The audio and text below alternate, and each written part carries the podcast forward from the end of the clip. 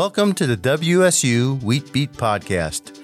I'm your host, Drew Lyon, and I want to thank you for joining me as we explore the world of small grains production and research at Washington State University. In each episode, I speak with researchers from WSU and the USDA ARS to provide you with insights into the latest research on wheat and barley production.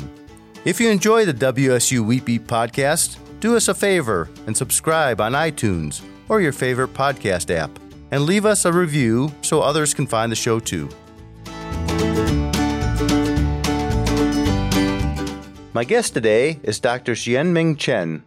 Xianming is a research plant pathologist with the USDA ARS Wheat Health, Genetics, and Quality Research Unit in Pullman, Washington. He joined ARS as a postdoctoral geneticist in 1997 and has been in his current position since 2000. He has worked on stripe rust for 40 years and is currently leading the ARS project on enhancing control of stripe rusts of cereal crops. His team conducts basic and applied research for better understanding the epidemiology of stripe rust and developing resources and technologies for improving integrated management of the disease. Hello, Xianming. Hello, June. How are you doing today? Good. Glad to have you on the show today. So, um, your research program received $90,000 from the Washington Grain Commission in, in the current fiscal year. What does this support allow you to do that wouldn't be possible without the funding? Yep uh, Washington Grain Commission that support our program this year for ninety thousand. That is very essential and very important for our program.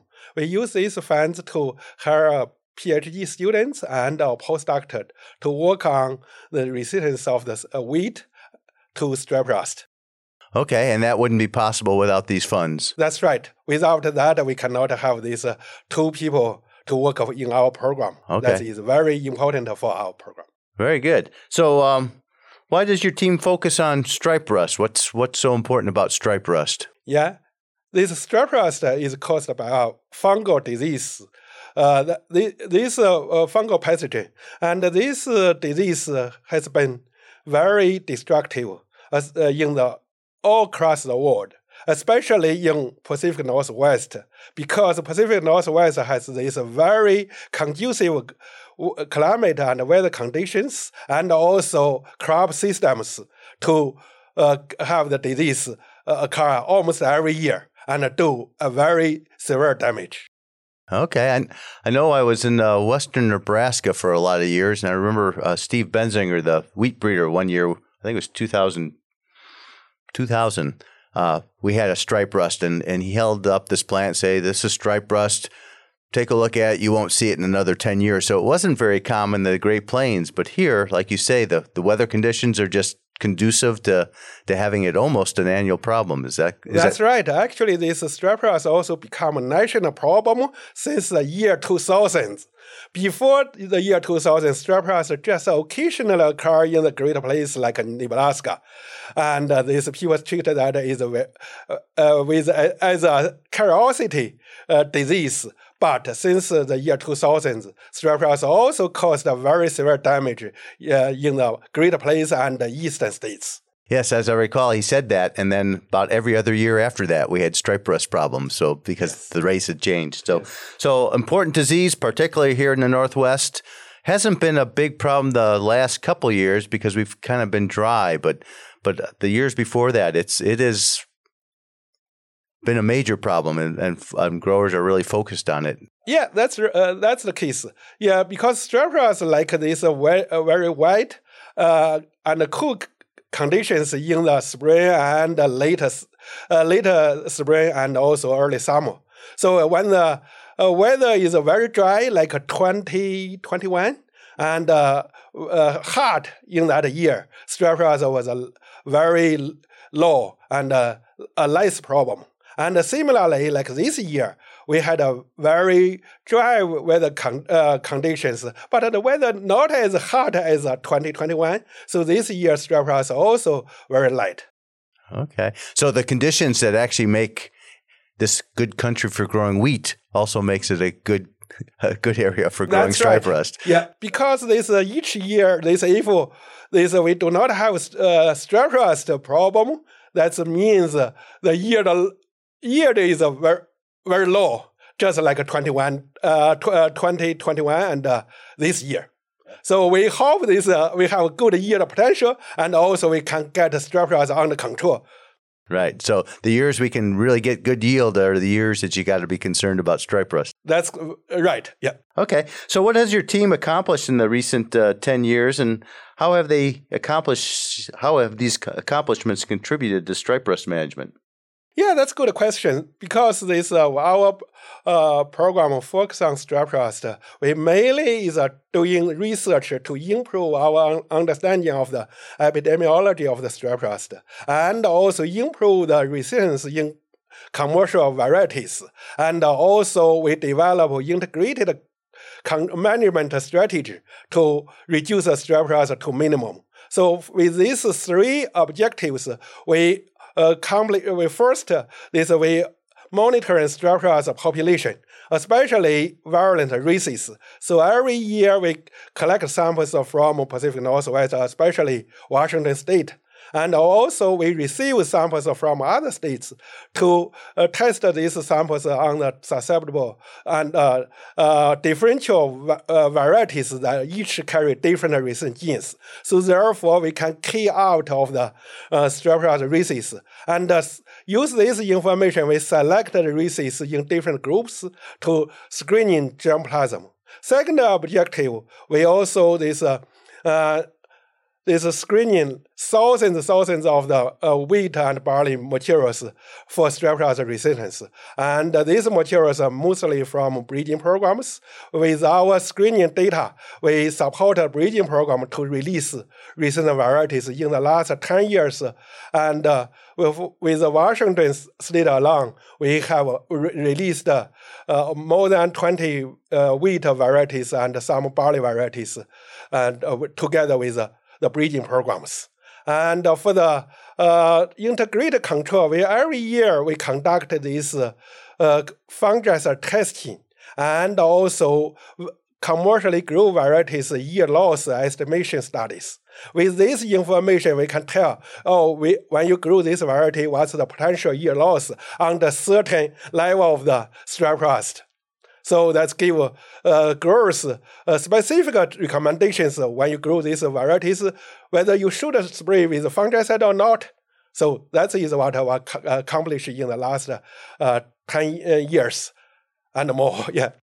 I know I've, I've sat in a few uh, wheat variety release committee meetings, and your reports on, on stripe rust are uh, in every one of those variety releases, and it's an important piece of information used on whether a variety is going to get released or not get released. So I know I know it's uh, they look at that information very closely, and and I think in a lot of uh, like on the wheat variety selection tool, they all have a rating for stripe rust resistance, and I assume you're it, they rely heavily on the, the, data that your group generates. Yes, that's every year we test these uh, these variety trial nurseries and in, with, in the greenhouse uh, with multiple races, test in the seedling stage and in adult plant stage. So therefore, we can determine whether the variety have a specific resistance or non-specific high temperature adult plant resistance.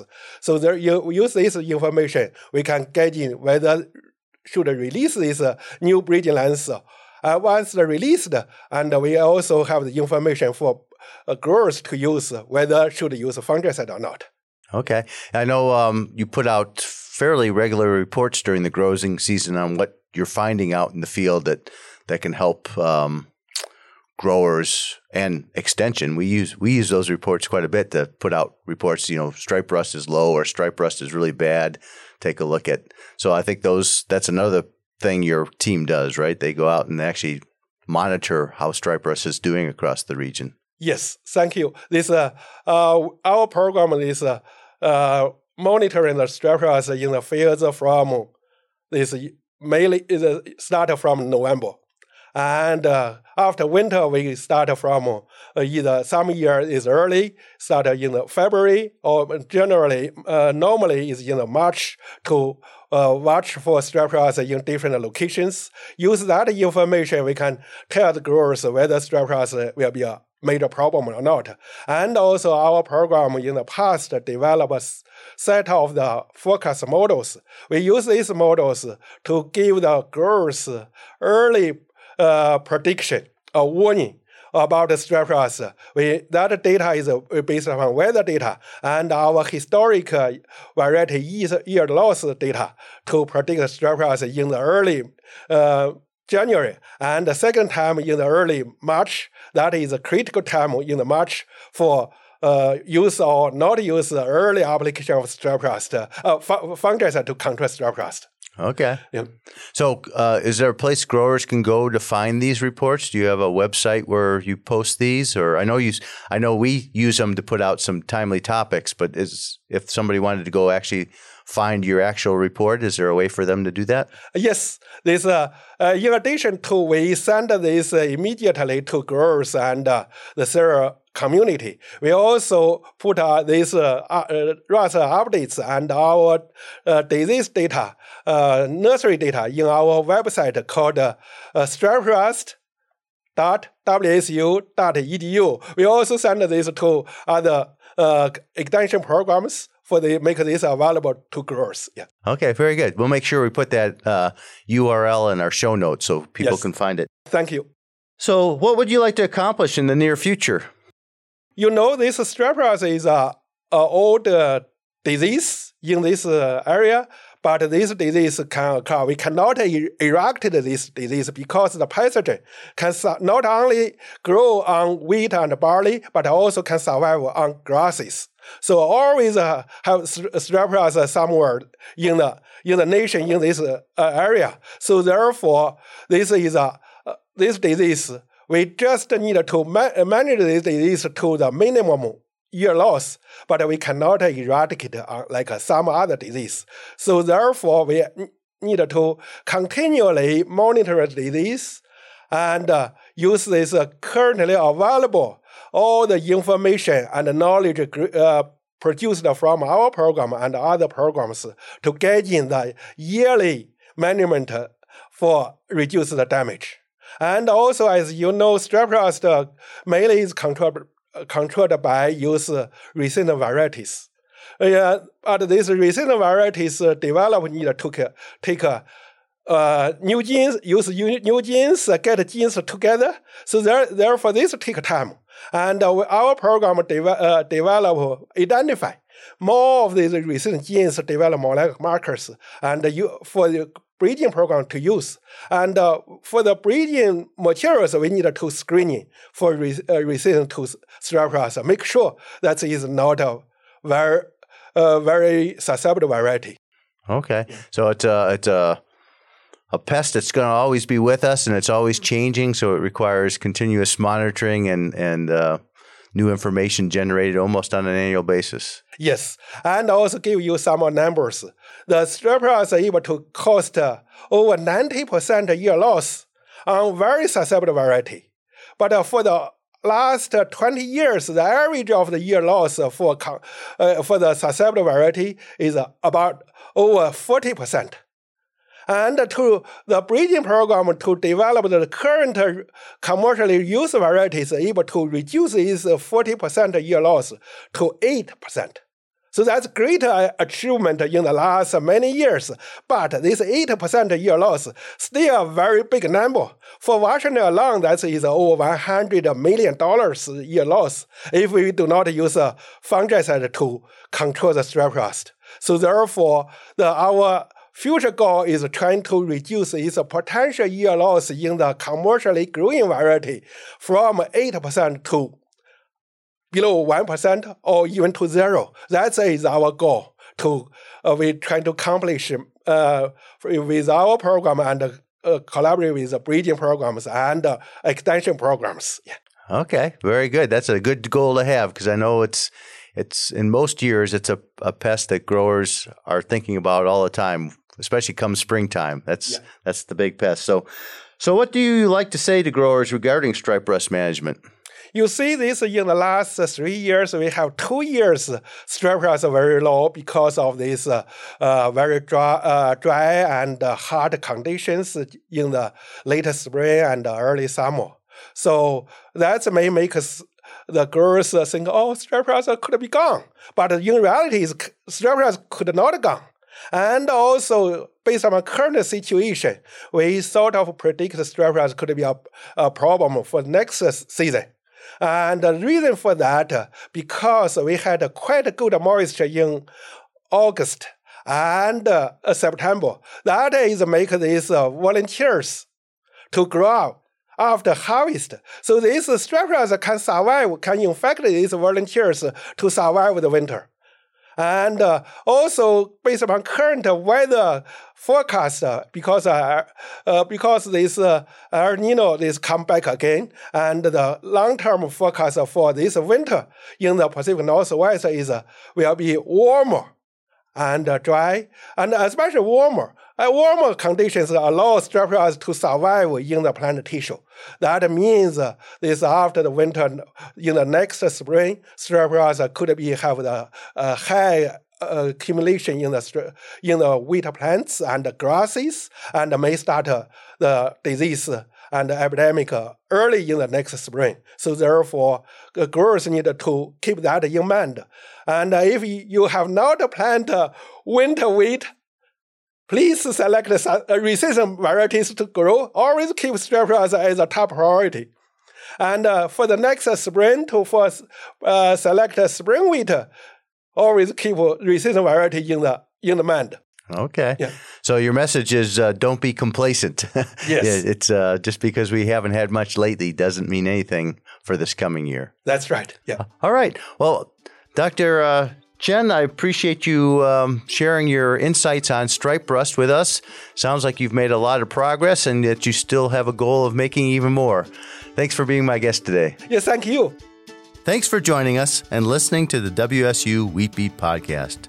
If you like what you hear, don't forget to subscribe and leave a review on iTunes or your favorite podcast app. If you have questions or topics you'd like to hear in future episodes, please email me at drew.lyon, that's L Y O N, at wsu.edu. You can find us online at smallgrains.wsu.edu and on Facebook and Twitter at WSU Small Grains. The WSU Wheat Beat podcast is a production of CAHNRS Communications and the College of Agricultural, Human, and Natural Resource Sciences at Washington State University. I'm Drew Lyon. We'll see you next time. The views, thoughts, and opinions expressed by guests of this podcast are their own and does not imply Washington State University's endorsement.